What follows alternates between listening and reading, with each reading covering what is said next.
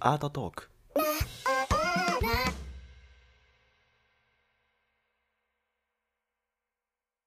はい、えっ、と、お越しにいただ、お越しいただいた皆様ありがとうございます。東京美術館巡りの中の人のをやってる佃と申します。えっ、と、今晩は、現代美術家の萩野正樹さんをお迎えしてのアートトークを行います。あの、ハッシュタグ的に言うとなんか TSAT ってつけていただいてるんですよね。あ、それちょっと長くなっちゃうんでっていうので、なんか文字制限引っかかっちゃったんで、そうそうそう。あ全然いいんです。はい全然いいんですけど、ススペースじゃなくなっちゃったんで、はい、今後どうしようかなっていうかね。そうですね。T、TX 違うわ。え？あ、名前変わったってことですか ?X になって？そう、XAT とかね。あ、そう、え、あ、そうなんだ。うん、名前変わったんですよ。そうか、まあ Twitter スペースじゃなくなって、X スペースになるんですか？そう、X スペース、だせー。X スペースアートトークですかね。じゃあ、ないけど。なんるほど。じゃあちょっと考えましょう、それは。ちょっと様子見ながら。様子見ですね。はい。はい。えっ、と、この番組は各週水曜日にやっております。えっ、と、アートトークは第2週、第4週の予定なんですけども、今回はちょっと、すいません、ちょっと、はい、先週ちょっと出張ですみません。ですね、あの、今、展覧会が終わった。そうです、終わって、はい、帰ってきました。はい、バはい、お疲れ様でしたいろいろお忙しかったので。タバタしておりました。ということで、えー、と今週は、今月か、今月はレギュラーというか、第1週と第4週になる。そうですか予定ね。4週に戻す、1、4にしようかな。はい。4次週好き。で、来月からは2、4。はい。はい。なので、今週だけちょっとイレギュラー。で、えっ、と、その他の週はベルデさんの美術こぼれ話を行います。はい。はいで、えっ、と、このアーカイブは、ポッドキャストにポッドキャストに随時ちょっとずつアップしてるので、すねはい、そちらでも聞けるようになります。そちらをお聞きいただければと思います。あの前編お聞きになりたい方は。はい。ということで、アートトークでは、あのまだ日本ではブレイクしてなさそうな世界でトップレベルのアーティストを毎回紹介しております。はい。はい。で、今回取り上げるのは、えっ、と、エイプリエイブリシンガー、はい、はいです。ー、えー若手ナンバーワン。はい、えーそうですね、なんか、やっぱ日本の、えーと、アートシーンっていうのはちょっと特殊で、世界中でやっぱ人気だってこうトップレベルの人あんまり持ってきてないっていうのが現状あって、おうで、やっぱり日本人が、えーまあ、英語が得意な人が少ないっていうのもあるのかもわかんないですけど、これだえーそうですね、海外のトップの人の情報っていうのが、こう、めちゃめちゃ少ない。エイブリシンガーに関してもほとんど情報な、日本語ではほとんどなくて、うん。はい。ちょっと、いい、そう、な日本、その世界中のアート、アートを知ってる人、アートの業界の人は誰でも知ってるような人、絶対知ってるよねっていう人、もう日本人の人たちはなぜか知らないっていう状況がやっぱ結構あるのは、よろしくないなっていうのもあって、えーまあ、紹介をするという感じです。ありがとうございます。毎は回勉強になります。ね、いや僕もなんかあの詳しいことを知らない人もたくさんいるので僕もなんか事前に勉強しながらっていうのであ僕のためにも、はい、なってるので。もちろんあの僕が知ってる人は取り上げてるんですけど詳しくね生い立ちとかまでは知らない人も結構いるので、はい、僕のためにもなりますので。はい、で、えー今日今日紹介するのが、まあ、エイブリシンガーという人なんです。女性な、アメリカの女性、アメリカ人女性ですが、えーはい。1987年生まれで、なんと僕と同い年です。ですが、えーまあ、若手ナンバーワンっていい書き方をしたんですけど、まあ、あの、はい。オークションのとかの集計の仕方とかにもよるんですが、うん。えーまあ、とある大きなマーケット、まあ、例えばサザビーズとか、まあ、クリスティーズとかっていうのを、まあえー総合して2022年の上半期の統計では世界5位になってましたね。なんか多分僕が見た別のオークションのやつでは1位になってたんですけど、えーまあ、要するに40歳以下、まあ、若手という、えー枠内で、世界中のセカンダリーはオークションですね。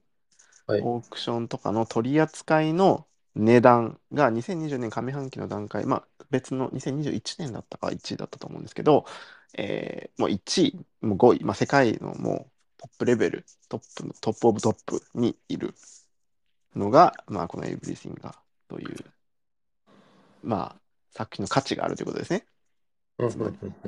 はい、価値があるという状況で、えー、大体、えー6億とか7億円、円で言うと7億円ぐらいですかね。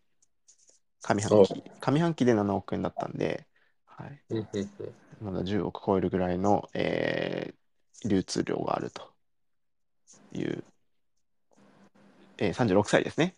はい。36 36歳で7億円という感じです。はい。はい、すごい、すごいと言わざるを得ないというか、えー日本で、えー実は2位とか3位に位置づけして、このランキングでも3位ぐらいに位置づけしていたのが六角彩子さんなんですけど、おー、あ、六角彩子さんね。はい、今ちょうどね、ケルン、あ、ケルンじゃベルリンのケニヒギャラリーでも、えー展示してましたけど、今まだやってるかなと思いますが、はい、まあそれくらい、まあ日本でいう六角彩子さん並みの、六角彩子さんは僕の5つぐらい上なので、41とか2とかだと思いますけど、若手。あでちょっと出たぐらいですかね、今ね。うんはい、で、えーまあ、若手のシンガーという感じが、まあ、エブリシンガーです。はい。で、えーまあ、あのもう事前には今言っちゃいましたけど、まあ、とりあえず、えーまあ、そのクリスティーズ、香港クリスティーズなり、えーね、サザビーズなりで、まあ、すごい流通量で、えー値段が出てると、 Untitled っていう作品ではですね、2021年ですね、うん Untitled 2018という作品ですけど、えー418万ドル、まあ、約4、5億円。え、そうですね、4、5億、6億円ぐらいですかね。はい。で、これが35歳以下のアーティストではオークションでは歴代の2位の結果であると。おー、そう、歴代2位であって、まあ1位はシャウって人なんですけど、はい。まあもう、それくらい若手で、当時35歳ですね、35歳以下っていう、なんか35歳が若手っていうのがまあ通例ではあるんですけど、そこがちょっとずつね、40にも、まあなんか押し上げられてきたみたいな感じで見ていただければなと思いますが、まあ、歴代2位、はい、歴代2位ですっていうぐらいのすごいと。すごいマーケットが価値が。うんね。マーケット価値がすごい。で、まあ、どうやってこの、ここまでマーケットに出たのかっていうところの裏話みたいなのを詳しくは調べなかったんですが、あ、はい。えー一番、まあ、一つ重要なのは、えー彼女のご両親もアーティストであると。両親2人ともアーティストあ、はいはいです。はいはい。はい。まあ、すごく売れっ子だったというわけではないですが、あの、はい。両親ともに、えー有名であった、あそのアーティストであったと。まあ、英才教育ではないですけど、まあ、要は、うんマスターライブレッドみたいな感じではあるといううん状況なのが一つと、えーここでいきなり値段がバコンと上がったのが、えーっとですね、2000、えーちょっと待ってくださいね。2000の、えーっと、18、違う、2021年のフィリップスニューヨークの作品でドカーンと上がったりして、えーっとですね、なんていうかですね、2017年、ごめんなさい、エイブリシンガーが2017年、彼女がまだ30歳の時に、はいまず3万6千ドルで落札された最初のキャンバスの作品でオークションデビューを果たしました。30歳の時ですね。で、翌年の2018年に、えーこのノートの上の上で、えーシェアしてあるノートの方に書いてありますが、えーはい。Fellow Travelers Flaming Creatures っていう作品、えー、フレーミング・クリエイチャーズっていう作品、2013年の作品が、サザビーズニューヨークで73万5千ドル、約1億円ですかね、になって、えーこれが2018年の段階で、えー1億円の作品になったんですけど、この2019年の12月に、ハウザーワースギャラリーの取り扱いになるっていうことが発表される前だったんですよ。えーまず、ハウザーワースっていうギャラリーがあるると。で、まあ、世界三大ギャラリーのメガギャラリーって言われるところが、えーまあ、ガゴシアンとピースっていうところですね。あ、ペースか、ペースっていうところと、ガゴシアンにペースにハウザーワースなんですね。うなのん。で、この2019年の年末12月にハウスワースの、えー代理人に就任するっていうことが発表される前の段階の数ヶ月前に、えー値段がバコンと倍、えー20倍ぐらいになる上がったんですね作品が。おつまりまあこれあんまりいい話ではないんですけど、まあ、一気に関係者たちが情報が回ってたということですね。この作家、シンガーは来年ハウスワースに入るよっていうのがわ情報が入ってた段階で作品の値段がバコンと釣り上げられたっていうことにはなるんですけど、まあ、2018年の段階で、えー約1億円の作品になると。うんうんうん2017年では3万6千ドルなので、100えー、1000万、あ違う。300万、400万とか、400万、うん500万だったところが、えーいきなり1億になるっていう、お。はい、約20倍の値段になっちゃうっていうような状況で、まあこれ、うん多分あんまり良くないことではあると思うんですけど、まあそれくらいバコンと上がるという、まあこれがハウスワースの力ではあるということですね。メガギャラリー、トップ世界三大の、えーギャラリー、ガゴシアン、ペース、ハウスワースなんで、まあやっぱすごい力があったという感じですかね。うん。はい。すごいですね。そこに認められるってことがすごいっていう。そうですね。認められるっていうのはもちろんすごいんですけど、うん。多分見方によるとあんまり良くないっていう見方もされる可能性はあるかなとは思うおけど、はい。まあまあ。はい、うん。そうなんだ。そう、そうですね。とババブルというか、まああれなんですかね。そうですね。そう、要するに、あの、オークション、セカンダリーって言われますね。最初の、えーまあ、オークションじゃない、普通の僕が、例えば、えー現役の作家が新作出しますみたいなことはプライマリーって言うんですけど、まあ、一時ってうんことですね。うんうんプライマリーに対して、えーセカンダリーの値段がいきなり上がっちゃうと、例えばセカンダリーで1億円です。もう今だともっとあ、まあ、高いのかもしれないですけど、うん1億円の作品があったときに、プライマリーはそんなに高くなかったわけですよね。うん。そのバコンと20倍に上げられてるわけだから、えーうんうんセカプライマリーの段階では高くない、まだ300万、500万ぐらいだった可能性がある作品が、うん。セカンダリーで突然に1億になったときに、じゃあ、シンガーが、えー今年まのギャラリーで新しい新作出しますって言ったときに、うん。500万で作品出せるのかって出せないじゃないですか。あプライマリーの方のね、値段がのね。そんなに落ちてるってことにはならないので、そこ、うん要はキャリア作品のこう成熟度とかで値段がどんどんこうちょっとずつ上がってる最中。だ今だ、今の段階だとシンガーはこうレベル20ぐらいだったかもしれないわけじゃないですか。500万ぐらいの作家を作ってたわけで。うんうんで、それがいきなりレベル100ぐらいまで上がった時に、うん。中身の段階レベル20のままで1年で作品作品のレベルが100に上がるわけじゃないけれど値段だけ100になっちゃった時っていうのはどうしようっていうのはあこう困るらしい話ですね。うん。ちょっとねじれ。そうですかね。ね。それこそさっきちらっと話しました六角彩子さんとかっていうのもあのこのそれが起こっちゃった方なんですよね。そうなんですね。そう最初その段ボールの切れ端とかに作っ書いてたような作品が1000円とか2000円とかでなんか知り合いとかに売ってたような作品が今では5000万とかするんですけどうん。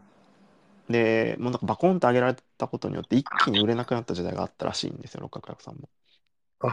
そうなんですね。うん、だからだからそういうマーケットのこう釣り上げられ方っていうのはあんまりあの嬉しいことではない可能性もありますけれども。うんうんううんん、まあまあ、でもでも、あの、後々今説明していきますが、えー結果的には、えー有名なギャラリーなり美術館でも取り扱うようになっていて、えーまあ、あの、なんて言ったらキャリアもついてきているという感じ、その、おなんていうのかな市場だけじゃなくて、キャリアの方もついているという状況なの実で力も。はい。大丈夫ではあるはずで。はい。はい。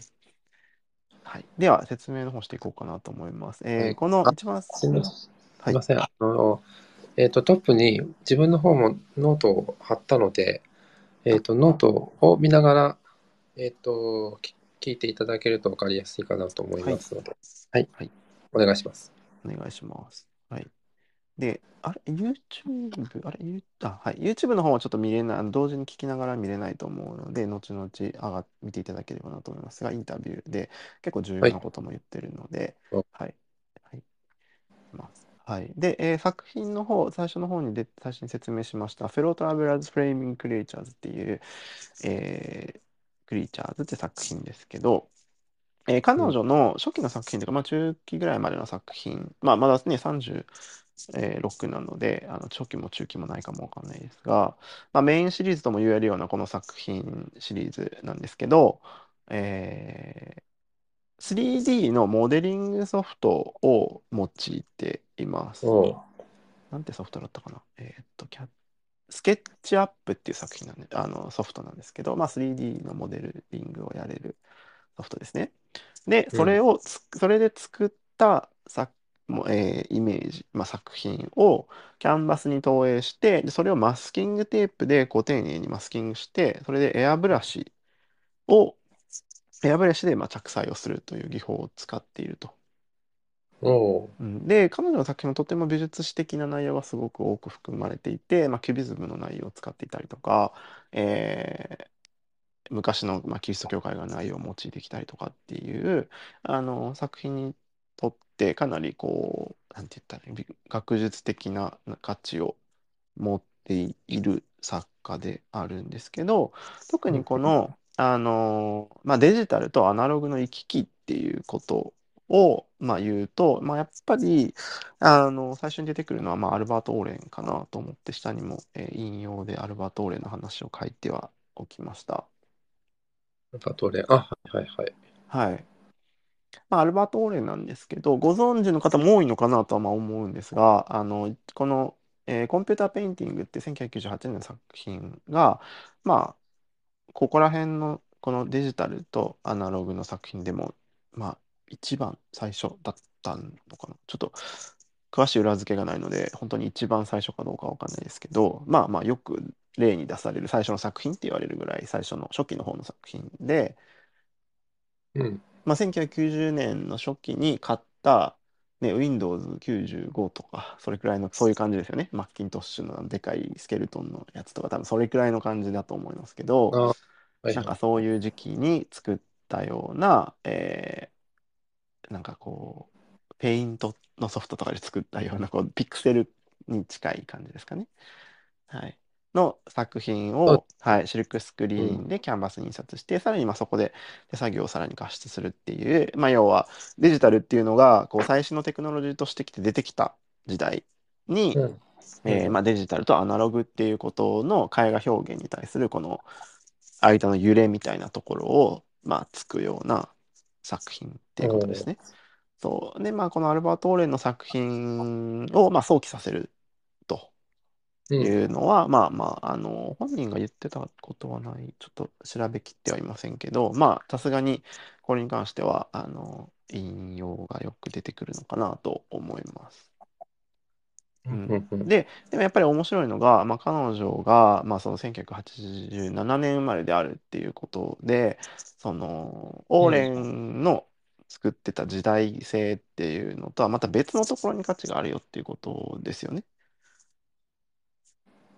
そう、つまりうん。オーレンはその最初の最初、コンピューターがようやく手に入るぐらいの時代に、えー作った意味合いっていうのと、そこからもう25年、20年後に、えまあ、パソコンがあって、インターネットがあって当たり前ぐらいの状況でのこのじ今の時代に、えー彼女は何をやるのかっていうことのの意味合いっていうのは少し違うのかなとは思います。うん。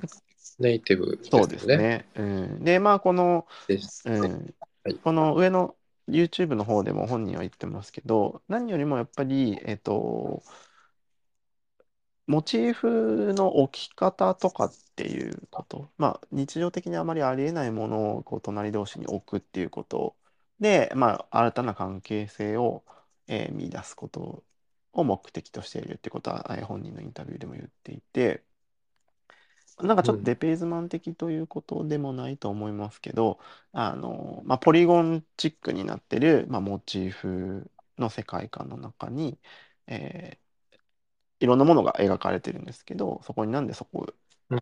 ね、あの関係性を新たに見出してみなきゃいけないっていう、まあ、デジタルである以上すごくクリエイティブに自由に作れるけれどアナログに行き来した時にアナログの絵画としてその自由に配置した内容っていうのがどういう意味を持つのかっていうところを見なきゃいけないのかなという印象ですね。はい。はい、で、このまあこの作品ちょこちょこ、えー何種類もあるんですけど、えー次に行くのが2018年の作品ではセルフポートレートっていう作品、サマー、えー2018っていう作品があるんですけど、はい。まあ、一気に、まあ、この白黒の、えー作品から一気に変わってですね、あのカラーのセルフポートレートがポンと出始めましたね。はい他にもこの最近2017年あたりとかはカラーの作品もだいぶ出てきてるんですけど、えーなんか、えー割と本人、その作家自身っていう作家性っていうものを排除するように見えていた、えーシンガーの作品なんですけど、ここで一点突然本人が出てくるというので、あはい。面白いんですけど、ただ、あのーこれもなんかちょっと、すごくメッセージ性というか、えー意味合いがすごく強い作品なのかなと思っていて、あうんうん。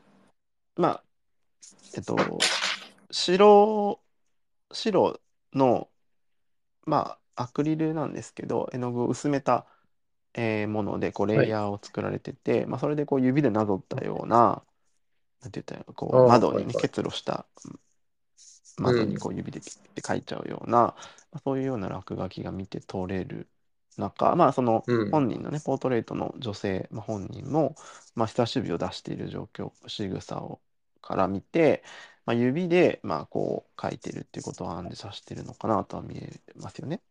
でも書かれてる内容が、まあ、その男の人とかですかね、まあ、スマホがねこう書かれてたりとか右下にはバッテリーが書かれていることからからですね、まあこうイン、まあ、SNS とかで上がってるこうポー自分のセルフィーをこうスクリーンがタッチしているような様子にも見て取れるかなと。うん。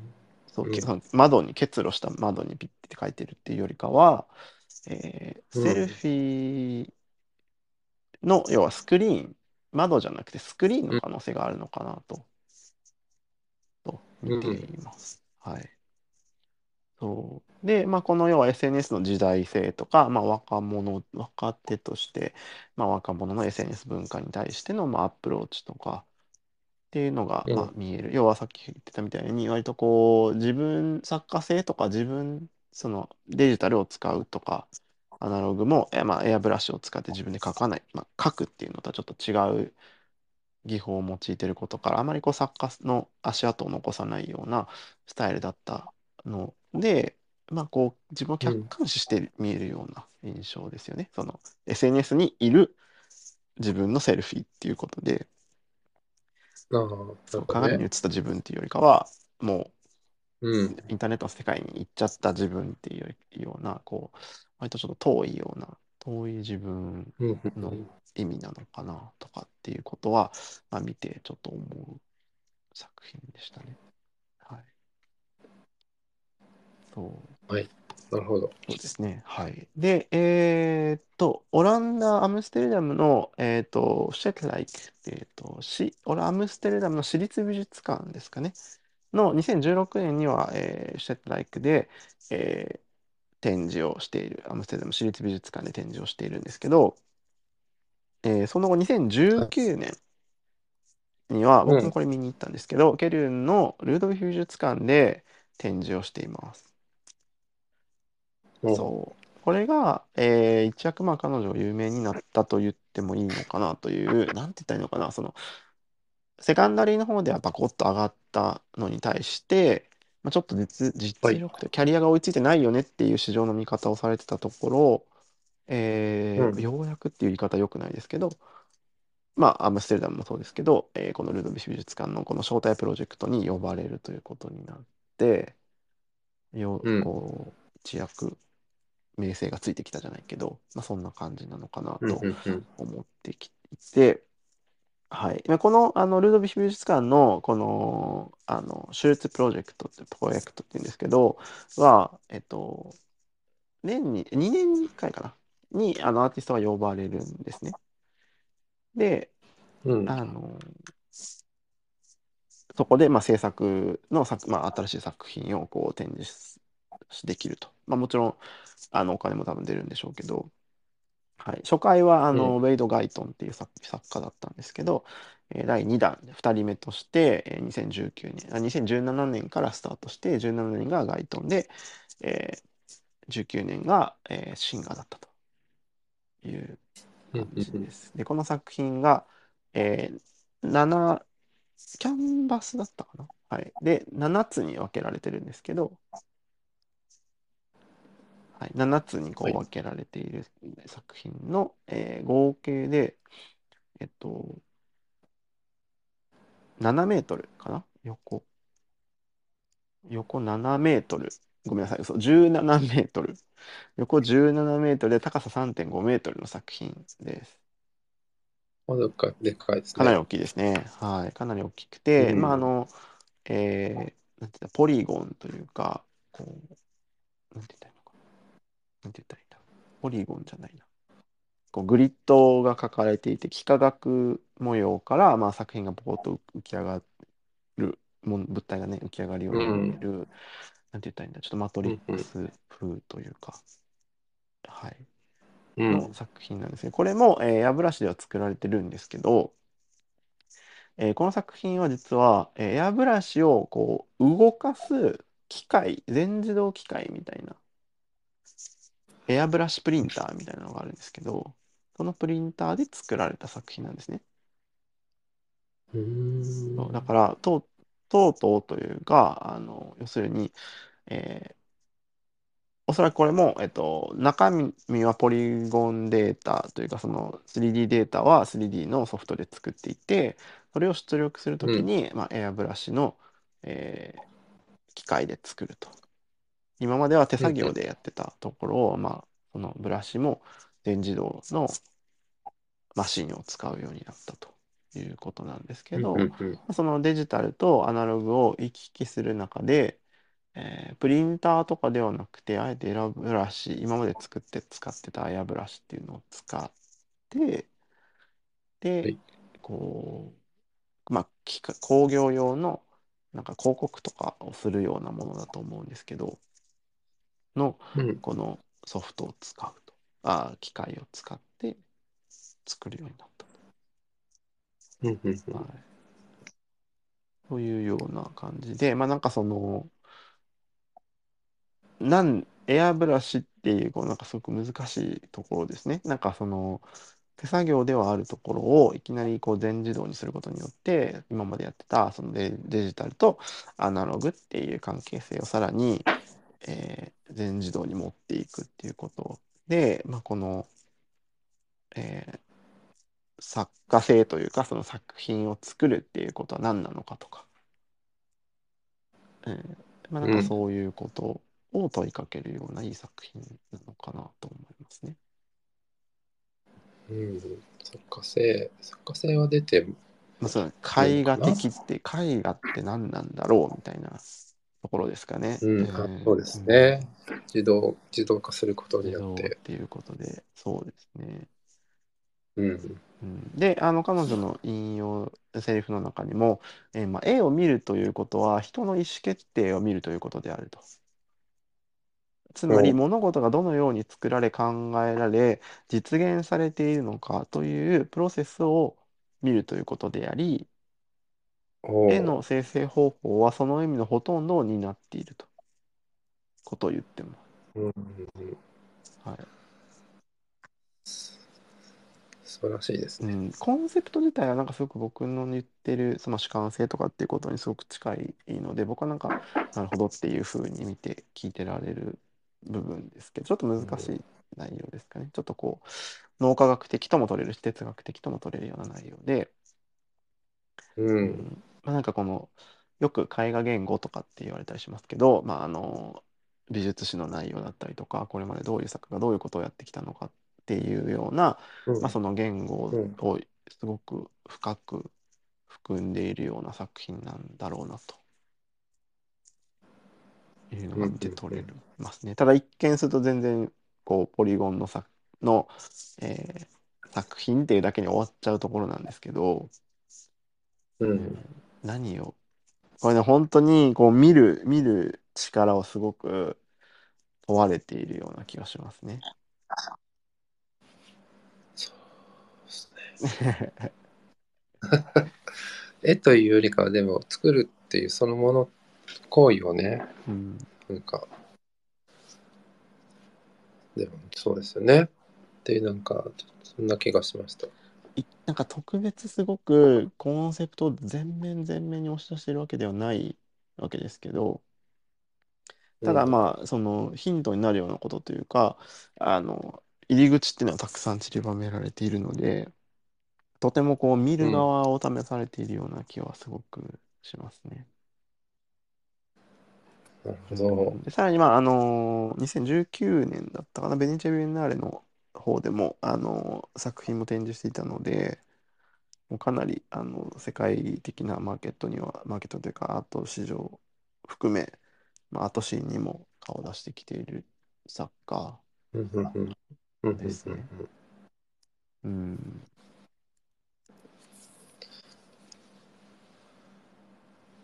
わかりました。いや本当に難しいとこですけどはい、うん。まあ、ちょっとねちょっと短くなっちゃいましたけど、まあ、そんな感じで。まあそのなぜかっていうとやっぱりまだ37っていうこともあって作品数がねこれまでの作家よりもやっぱ少ないわけなので。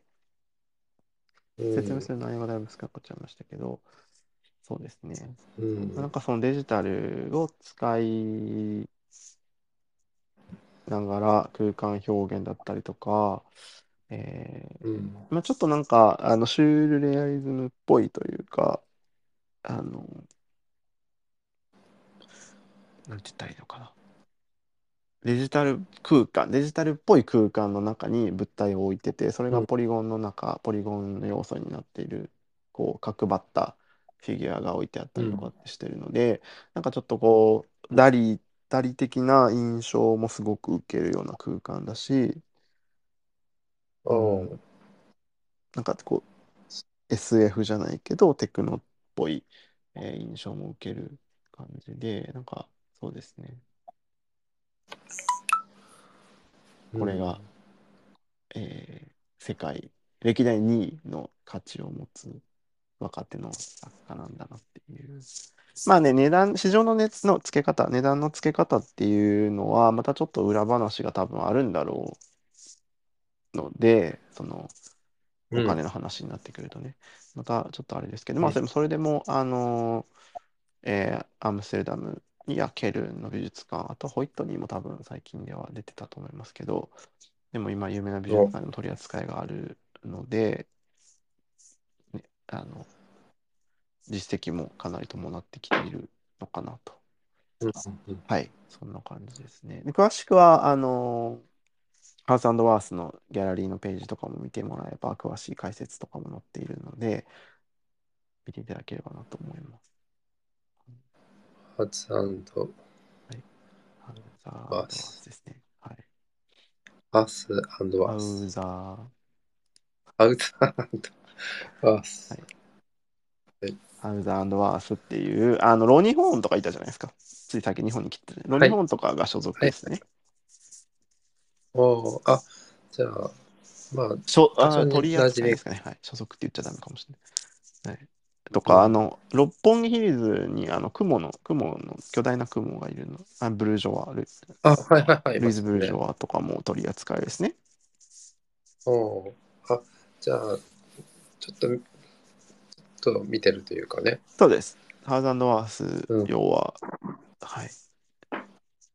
えっ、と、覚えといてチューリッヒ、スイスにチューリッヒです。1999、1992年にチューリッヒでスタートしたんですけど、今ニューヨークでもうロンドンとかロサンゼルス、香港などなどにもある。うんうん。はい。なるほど。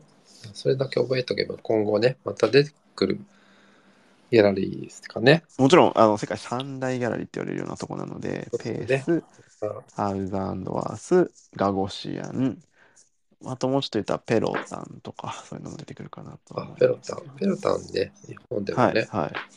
なので、えーぜひぜひ注目しておいてもらえればなと思います。日本にもね、あのーシンが来るかもわかんないですから。あそうですね。あ、シンガーねって。はいねはいそうですね。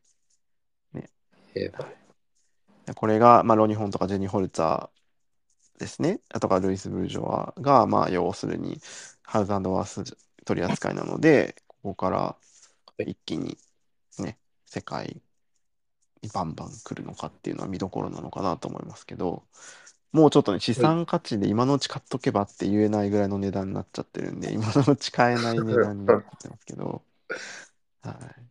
うん。そうですね。うんそうですね。まあもう億、億を超えてる値段になっちゃってるので、そうですね。そうですね。まあとりあえず、えー若手、まあ、40歳以下35歳以下でも世界で5本指、日本に歴代2位になるような、えー価値をうん今すでに持ってる。まあそれはね、いいかどうかはまた置いといて別の話ですけど、えうん。ーの、えーエイブリルシンガーをね、紹介しました。はい。はい、ちょっとね、短くなっちゃって申し訳ないですけど。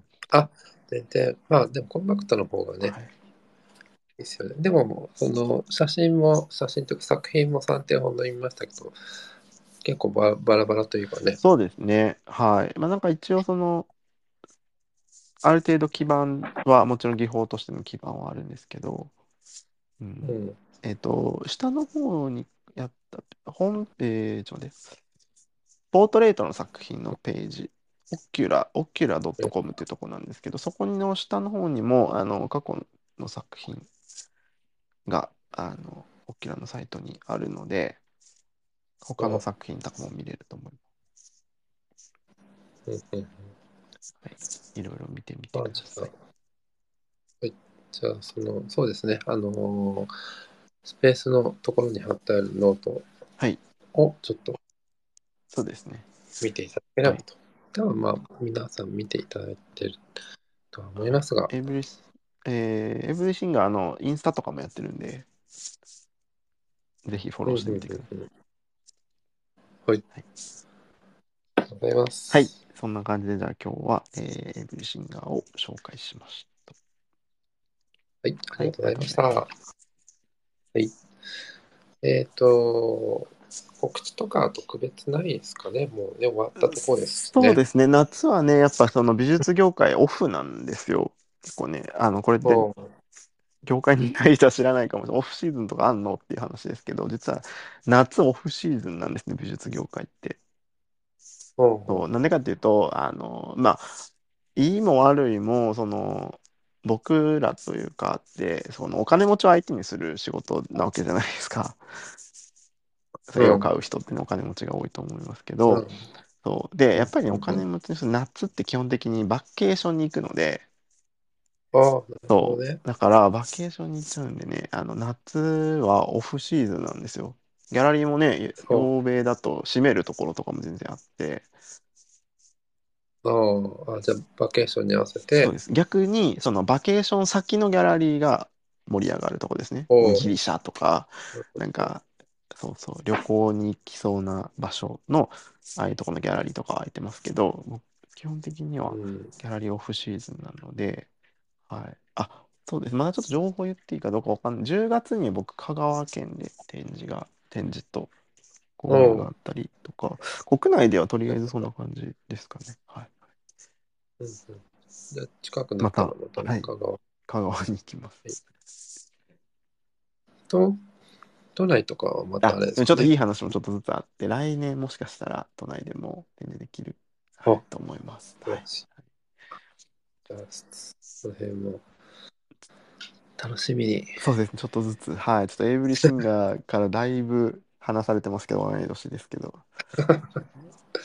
大丈夫。近づいて。はい、ゆっくり、はい、やっていきたいと思います。はい。はい、ありがとうございます。えーっと、そうですね。一応来週、この番組は、えっ、と、第2週、第4週の水曜日の9時からやりますので、えっ、と、来週は、えっ、と、ベルゼさんの美術こぼれ話ですが、はい、また、まさきさんのもやります。はい。4週目に。はい。4週目にやります。はい。あとは、まあ、ちょっとこ今回みたいにイレギュラーがある、そうですね。その時はまた告知で。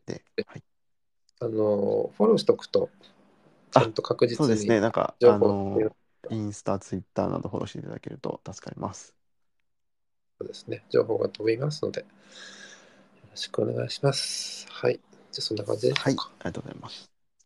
ありがとうごはい。ざいます。ではでは、終わります。ありがとうございました。ありがとうございました